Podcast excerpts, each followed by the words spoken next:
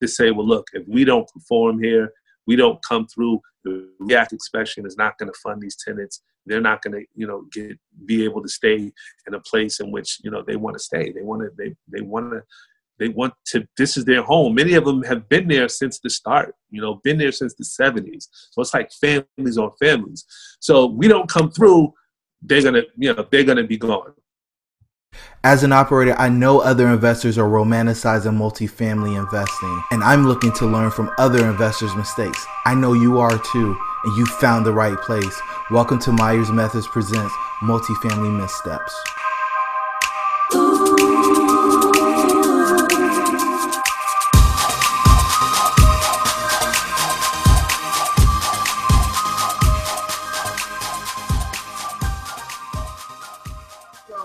Hey, everybody, and welcome to Myers Methods Presents Multifamily Missteps. I'm your host, Jerome. I've got my man, A. Donahue Baker, back with me today, man. How are things in Jersey? Everything is beautiful in Jersey. You know, it's uh, we're going through the COVID situation, but other than that, it's beautiful in Jersey. So I really appreciate you coming on the show and uh, sharing with us your story about how you were able to create half a million dollars in 30 days to take down this deal with some owner financing. Uh, I wanted to have you back because we started going down the path of affordable housing. And so, with that, I don't want to steal all the thunder. Give the listeners a little bit about about your background and you know how you got into affordable housing. Awesome. Well, I'm A. Donahue Baker. I am a, a CPA in my previous life, uh, but right now I'm 100% real estate. I focus on purchasing value add apartment complexes. That's really my niche. Uh, I'm starting to branch out and get into ground up development. Well, I've done a couple ground up development projects, have a couple in the mix right now. Uh, but by this time next year, God willing, you'll you'll see me double the size of my current portfolio for those projects that I have in the pipeline. But um, I guess we're here today to talk about affordable housing, and I have a, deal that the, probably my toughest deal to date. Uh, definitely wanted to tell you guys about it. Hopefully, you can learn from it, and hopefully, you can see the opportunity in affordable housing and the value that you that you can provide people that really need it. Wow, wow! So it's a really niche uh, part of part of multifamily invest in this affordable housing you got all the special reporting you got people where you can only put your rent at certain levels and so i'm really excited to learn more about this so where, where was the deal located and how'd you source it the deal was located in New Jersey, and I sourced it basically once again word of mouth. So I had another colleague that said, you know, there there's this apartment complex uh, over hundred unit, and you know they need someone to buy it. They need someone to come in that's gonna fix it up and and uh, and, and really give the tenants someplace uh, a better living place to uh, to be. And that's basically how I found it. You know, and uh, I saw it. Uh, literally, I knew exactly where it was. Just wasn't really familiar with the ownership at that particular time. So I went there and I reached out, met the owner. Uh, great young man. We spoke. Before I know it, we had a contract, and it was three days. Wow. So 100, 120. How how many was it? 107 to be exact. Yes. 107 units. What'd you buy it for? Bought this one for 5.6 million dollars. And where, how do you get these deals? well, this was a this was in a once again, it's it's it's sourced. So I, I basically a lot of people. It's a pipeline of deals that come my way. I look at about hundred deals a month, right? And out of those hundred deals a month, there's probably one or two good ones that are even you know worth following up on. But if you know what to look for, for me, it's like you know really looking for uh, the opportunity to do a tremendous value add. And a lot of the time it's the lens from which you're looking at. So for this particular deal, um, you can look at it from a lot of different perspectives. You can look at it as uh, as what is the project work worth currently, or you can look at it as you know what can I convert this project to. And that's what I did. And I thought that's where, for this particular deal, that's where the value add came in. And I'm gonna, you know, we'll we'll talk about the numbers uh, a little bit later. But the opportunity is boom, 5.6 million. That's what the property was bringing in. But with the right changes, the right management in place, this thing could, you know, can hit another home run. So that's just the lens from which um, from which I, I uh, looked at this particular deal. Okay, so break it down for me. You you grabbed the deal, you're under contract. You said this is your most challenging deal, so there had to be some missteps along the way. Lots of them.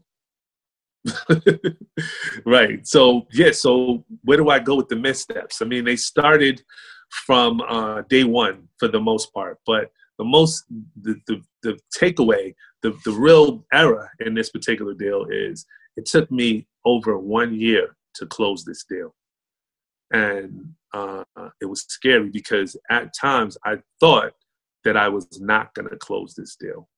And at times I spent a tremendous amount of money uh, before I even got to the closing table. And what that looked like was I had to purchase um, phase one report, which wasn't cheap, phase two report, which wasn't cheap. I had to, I had to basically, the owner was in so much trouble. I had to literally, uh, I advanced him money. All this before closing, by the way. I had to advance him money for the whole operation to even still be in place. Um, there was significant amount of repairs. There's a there's a, a inspection. It's called the REAC inspection, right? This REAC inspection, if you don't pass it, you don't the, the, the, the money doesn't come, the funding doesn't come. So it was a whole bunch of things I needed to do. I had to this this um, property was on you know acres and acres. We, we they they failed the REAC inspection because the sidewalks weren't uneven. So and then they failed because of you know excessive amount of trees. I had to do all of this before I closed, and it put me in a situation where it was like, I, I don't think I don't think I'll ever do that again but um, that was the most stressful deal. Like I was, I was literally going through depression because at various times I had a three, I had a um, six month, uh, well, I had a three month contract with and with the option to extend it for another three months, and every step of the way, uh, the value that was there, the seller basically uh, you know, leverage me like, look, this contract is about to expire. I got other people coming at me here, you know, with with better pricing and you know, it, it was I was getting that consistently. I was, was turning the screws on me. So, you know, it was it was tough. I mean, he he really really squeezed me, you know, and uh you know, had to had to I had to really lean on my legal team sometimes there, but the the missteps is um you know as with real estate development too it's like you know the money that you put out there you don't ever want to put yourself in a position where if the deal doesn't go through it could ruin you. That deal would have ruined me had we not closed. How much at risk? Because sidewalk leveling is not cheap. Sidewalk leveling is not cheap. The removing trees um, I mean, it was yeah, it was it was quite an uh, expenditure. Yeah. Yeah, I mean that sounds like a few hundred thousand dollars at risk. Absolutely, we spent um before pre-close. I spent a half a million pre-close. So, but how did you protect the risk? Right, like if he pulled on you and you already had the money in the property, what recourse did you have? the recourse I had was I would I mean it'd be be a suit, right? So the recourse that I had was that the the government agencies in play, uh, which was HUD, and this was what's called a uh, this was a Section 236 um, uh, project. Well, Section 236 mortgage, and I'm going to explain what that is um, for those that may not know what what a Section 236 mortgage is. Back in the 70s, the government needed affordable housing. They still need affordable housing now, right? They need even more. But the government actually did something to encourage affordable housing. So they created these mortgages called the 236. And the 236 works like this they would reach out to developers and say, look, if you build, we'll give you a 50 year mortgage and you'll pay zero interest along the way. So the and and and also that mortgage is assumable, right? So so it was an encourage, it was an incentive. Literally, the government gives you all the money to build, and then when you sell the project, the, the owner would basically pay zero percent interest or, or or close to it, right? Maybe one or or or close to zero, all the way through the life of the loan, right? Which would be 50 years, right? And uh, for this particular project, you know, that's what that's what it was. We had an assumable mortgage. We had uh, this thing called an IRP, which uh, the government has a fund in there, which basically, uh, you know, pays you. There was a million dollars in this IRP. So my goal was to say, well, look, the, the, the leverage that I had was to say, you know, in order for the and, and when you take this money, by the way, you have a, a, a you have HUD as your partner. So every sale has to go through HUD. We went through HUD. We went through that process, which was a learning uh, curve all in itself. I can talk to you about stories on that. But we went through that. We spoke to the number two man in the in the Trump administration. So I went right down to DC, um, and and actually they were able to help me through that. So with with the triangulation of leverage, we, we kind of said, look, it made me feel comfortable enough to put this money at risk, and uh, I did. But it was it it wasn't the smartest thing to do. So I have to have to put it out there. I mean, that's you know? terrifying. But I guess you wouldn't have been able to assume the loan if the issues with the re- the inspection weren't resolved. Correct. I wouldn't have been. Not only would I have not been able to assume the loan, but we possibly could have. Like if we were able to close, we could have possibly taken over a project that had, uh, you know, tremendous amount of vacancies because those those tenants wouldn't have wouldn't have gotten the funding that they needed to stay there, and they you know they would have had they would have they would have lost their funding. So you know there was a lot riding on that. So um, it was also a situation where you know we had to to to, to basically take the tenants uh, goodwill. And that was that was something that that um, that really propelled me through this process to say, well, look, if we don't perform here, we don't come through. The REAC inspection is not going to fund these tenants. They're not going to, you know, get be able to stay in a place in which you know they want to stay. They want to. They they want to. They want to. This is their home. Many of them have been there since the start. You know, been there since the '70s. So it's like families on families. So we don't come through. They're gonna, you know, they're gonna be gone. What's up, guys? It's your host, Jerome. I just want to let you know we launched Myers Methods in the fall of 2019 with the ambition to inspire a new breed of multifamily investor. If you are interested in getting into multifamily or scaling your current business, hop over to our website at myersmethods.com to grab your free four step guide on how to get the ball rolling in multifamily. Now, let's get back to the episode. Let them down. And I mean, obviously the owner, the current owner, wasn't taking care of business, and so he wasn't actually giving them a clean, suitable, safe place to live. Right?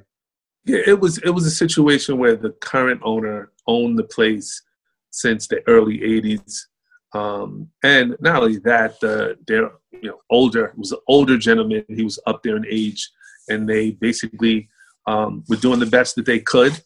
Um, but uh, you know, there were some major deficiencies. And because of the way that they were, you know, running the operation, you know, there, there was some real issues. They, they had some real capital issues. So you put all the money at risk, you get the ball across the goal line, you close. Is everything perfect at that point?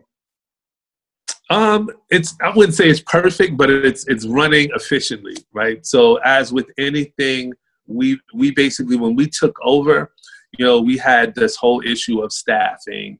Um, I think two or three of the the previous um, management um, they actually had they actually had uh, apartments in the facility, uh, the management.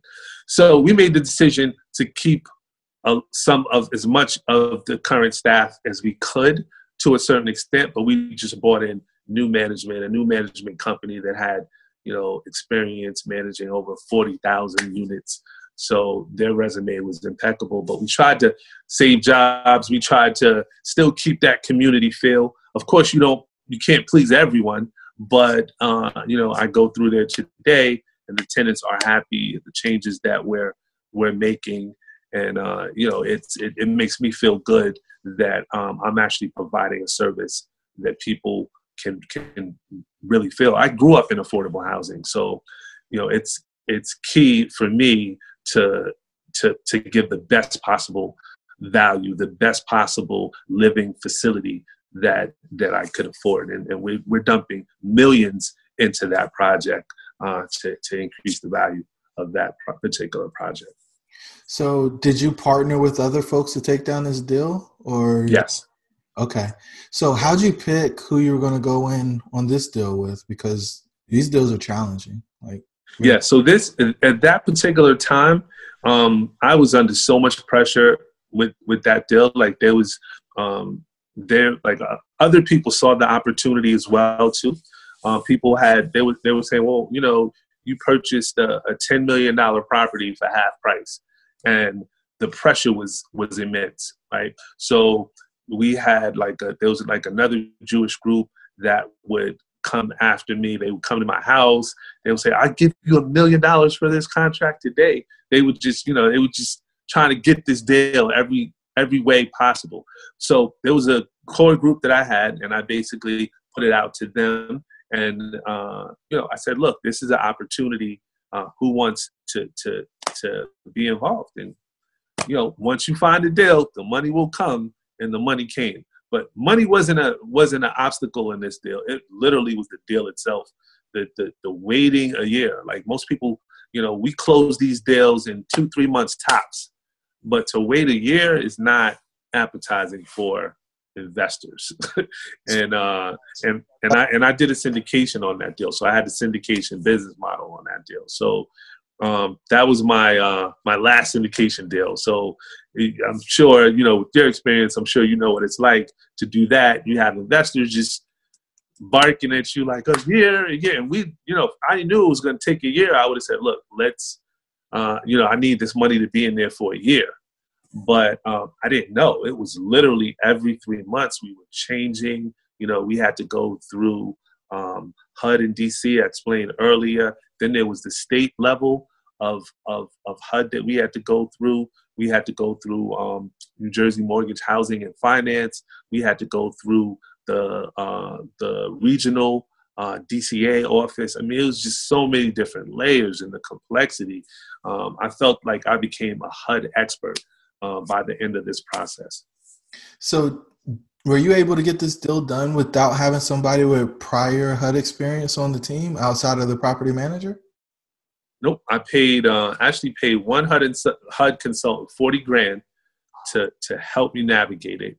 Uh, and and then uh, we kind of, I guess, you know, she might have gotten a little frustrated or whatever, and we had to hire somebody else. So I ended up paying another uh, HUD consultant that actually brought me across the finish line uh, real good dude that uh, that really uh, just just took you know right beside me every day, uh, grinding it out with me, and, uh, and we brought it across the finish line. Wow! So that money was at risk too, because absolutely, yeah, you're yeah. close, right? So Absolutely. And and what's crazy is um, you know, you don't know what you don't know. So, you know, as you deal with these rules and regulations, I mean there's stipulations in there that you can only um, because we were purchasing the property from a nonprofit, it was a situation where um, you know, they could only the HUD like HUD itself would only allow the nonprofit to make so much profit. So it was like that. Another thing working in our factor when he was when the seller was trying to drive the price up i'm using all the leverage if it's possible to say well look you're only they're only going to let you make so much profit. So stay where you are. Don't drive the price up. Wow. so, yeah. Were there any big big surprises i mean you found out about the sidewalks and the trees and that stuff but did you have any just like oh man, I don't know if I should do this while you were going through the process? Oh yeah, oh yeah. This deal fell apart at least three times over the course of a year, at least three times. It was, it was I'm telling you, it was. I thought it was going to be the, the death of me, literally, because um, the first hurdle, the, the, the original plan that we had was um, to assume the mortgage. So we were going to assume the the 236, right? And we had you know had all the funding in place, everything was ready to go. Um, we just needed to do uh, this last inspection to uh, to get the mortgage assumed. They found that not even any of the uh, apartments, but there's like a uh, like a river that ran through the back. There is it's like a wooded area that just it's part it's it's on the land that that that that I own, but it's so far away from the apartments, it doesn't affect anything, right? It's just like a little trails, but because there's that river in there, the zoning came up that the property uh, could possibly get flooded. And I just found out that they will, you know, Freddie and Fannie, they won't uh, insure a property in a flood zone. So just that little stream sent this whole thing reeling and we were literally set to close and i had to back up and i mean it was i mean we lost about i mean we're going to the closing table that issue came up and we we, we couldn't assume the mortgage so we had to uh, put me in a tailspin so i'm going back tail between my legs telling the seller look i need more time i need to you know and of course negotiations. you know, every time it's a give and take. So, you know, it is what it is. But uh, you know, one thing in real estate, you can always, always, always expect something to go wrong. So always, you just have to be prepared for it. When you were getting those extensions, did he ask you for more money each time? Yeah. So, so the issue was if we went out of contract, we literally would have to renegotiate the full terms. Um, so yeah, it was tough. And then on top of that, as as we got further along, there's more people externally that are aware that this sale is taking place, and they're aware of the price it's taking place at. So you know you have this other element that they're kind of they're kind of in the seller's ear, they're in my ear, you know, like I told you, I told you about the Jewish guy that offered me a million dollars. You know, he came to my house, offered me a million dollars, just like that. You know, just to just to walk away. But but what they were doing also is they were going to the seller and telling the seller, "Oh yeah, we'll you know we'll give you more money and this." And at times the seller, you know, call me and say, "Look, man, you guys don't have the money. I'm, you this not going to happen," and I would be depressed but I would not let this deal go. so, um, I mean, when I closed, I was like, I had to take the biggest vacation ever. But, uh, but, uh, but yeah, that's that's what I went through for a full year, and it was it was pretty much hell. so, is the key process changed so this never happens again to not buy uh, deals, or what are you doing to make? No no, I, I, wouldn't say that. I would just say I learned a, along the way. So now I have a different mindset. If I know if I'm doing an affordable um, housing deal from the start, I'm I'm thinking that it's going to close in a year, right? So if you go in with that mindset, you can you can make different decisions, right? Where I I was accustomed to doing these conventional deals, we close in, in a couple months. We all you know bring our money seller signs off, we're good to go. I was accustomed to that. But what happens when you have a committed seller on one side and then a committed buyer, but there's like all these government entities that you and all these other hoops that you have to jump through, it complicates the process. So I bake that into every affordable housing deal I, I do from this point on. It's going to take a year to close. And then you bake that into the price. So it's another mechanism from which you can, you know, drive the price down. Got it. Got it. Got it. So, last question, as always, what's words of wisdom that you can give to the listeners? Words of wisdom. Basically, um, I would leave you with this: uh, opportunity is all in every difficulty. So, with this particular deal, I would tell you that the, the, the opportunity was, and we never said it, uh, we bought it 5.6 million. This particular deal right now, today, worth over $12 million, right? Incredible, incredible uh, value add opportunity. I would just like to say when you look at particular deals, um, know that sometimes you don't really, you can't really uncover the full spectrum of it. You can't really understand it until you get in it and do a deep dive.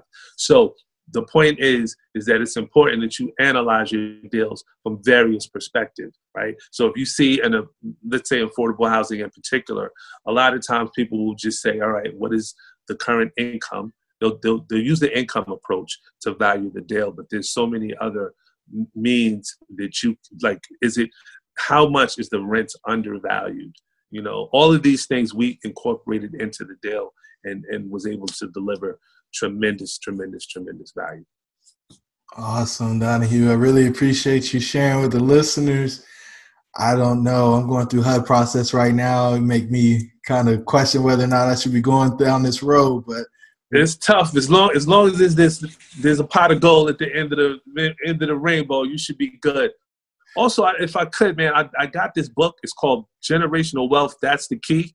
I definitely want to put it out there for your listeners. If any any of you guys are interested in in creating generational wealth, all you have to do to get the book is actually subscribe to my YouTube channel, A Donahue Baker, and also uh, join private Facebook group uh, generational wealth builders, and the book is yours free to help you on your journey to creating generational wealth. So uh, I definitely wanted to, to, to, put that out there in case uh, any of your listeners are interested in building generational wealth. Awesome, man. I really appreciate you sharing with the listeners, and we'll connect with you soon. Awesome, man. Thank you so much for the opportunity. And, you know, we're, we're going to be talking soon. I'll definitely probably reach out to you in another week or so. Great. made it to this juncture, so you really love what we shared on this episode of Myers Methods Presents Multifamily Missteps.